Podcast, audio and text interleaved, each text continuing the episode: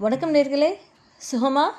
சுகமா இருப்பீங்கன்னு நம்புகிறேன் ஸோ இன்றைக்கி கூறிய காலகட்டத்தில் இந்தியாவில் பரவலாக second wave of corona hit ஆகிட்டுருக்கு ஸோ போன தடவை கொரோனா ஹிட் ஆகிறப்போ நம்ம எல்லாமே ப்ரிப்பேர்டாக இல்லை. ஸோ நிறைய ஃபினான்ஷியல் லாஸஸை நம்ம ஃபேஸ் பண்ணதாக இருந்தது. எல்லா இடத்துலையும் மணி லாக் ஆகிருந்தது நமக்கு வரக்கூடிய பணம் நம்மளை வந்து சேரலை.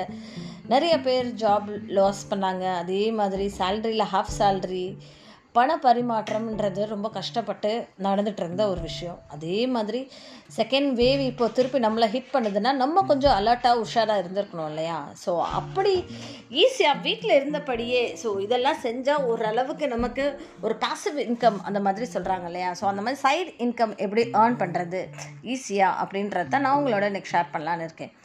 ஸோ ஃபஸ்ட்டு மெத்தட் என்ன அப்படின்னா கூகுள் ஆட்சன்ஸ் அப்படின்னு சொல்கிறாங்க அப்போ கூகுள் ஆட்சன்ஸ்னால் நிச்சயமாக நீங்கள் ஒரு வெப்சைட் ஓனராக இருக்கலாம்.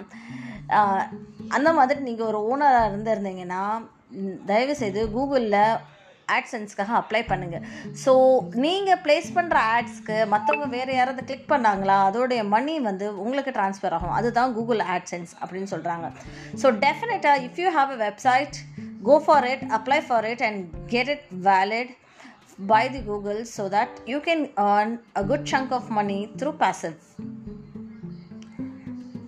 Second text link அப்படின்னு சொல்கிறாங்க இந்த டெக்ஸ்ட் லிங்க் அப்படின்னா என்ன சொல்கிறது அப்படின்னா நீங்கள் வெப்சைட் ரன் பண்ணுறவங்களா இருந்தாலும் சரி மற்றவங்களுடைய லிங்க்கை வந்து நீங்கள் உங்களுடைய பிளாக்ஸ்லையோ இல்லை போஸ்ட்லேயோ இல்லை ஃபேஸ்புக்லேயோ இல்லை சோஷியல் மீடியாலேயோ எனி சோஷியல் மீடியாவில் எந்த ஒரு இதுலேயோ மற்றவங்களுடைய லிங்க்ஸை வந்து நீங்கள் உங்களுடைய பேஜ் பேஜில் ஷேர் பண்ணுறதுக்கு you can get some money so அதுதான் டெக்ஸ்ட் லிங்க் அப்படின்னு சொல்கிறாங்க ஸோ இந்த டெக்ஸ்ட் லிங்க்ஸ் அப்படின்னா பெரிய பெரிய செலிபிரிட்டியாக இருக்கட்டும் இல்லை பிராண்ட் ஓனர்ஸாக இருக்கட்டும் இல்லை நீங்களே ஒரு ப்ராசஸில் நீங்கள் ஒரு பிராண்டை க்ரியேட் பண்ணுறதுக்காக நிறைய எஃபர்ட் போடுறவங்களா இருந்திருக்கலாம்.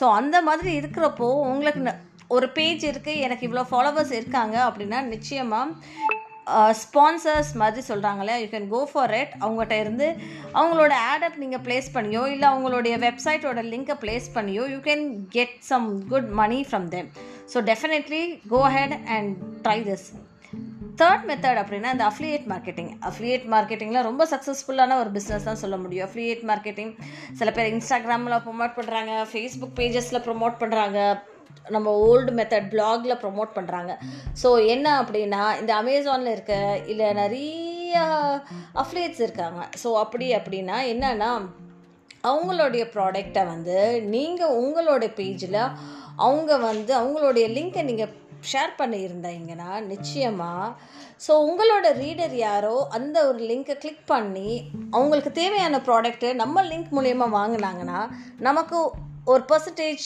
ஆஃப் கமிஷனை வந்து ஸோ அந்த அஃப்லியேட் மார்க்கெட்டிங் கம்பெனி நமக்கு ப்ரொவைட் பண்ணுவாங்க. ஸோ தட் இஸ் சொல்லி called as affiliate marketing so இது ரொம்ப ஈஸி நம்ம ஒரு போஸ்ட் போடுறோம் அப்படின்னா அதுக்கு இனிஷியலாக நம்ம ஒரு வெப்சைட் க்ரியேட் பண்ணுறோம் ஒரு போஸ்ட் போடுறோம் அப்படின்னா ரொம்ப கம்மியான டைம் தான் இருக்கும். ஸோ அந்த வெப்சைட் எவ்வளோ நாள் சஸ்டைன் ஆகுதோ அவ்வளோ நாள் அதை நம்ம எஸ்இஓ பண்ணி கொஞ்சம் ரேங்க் பண்ணிட்டா போதும்.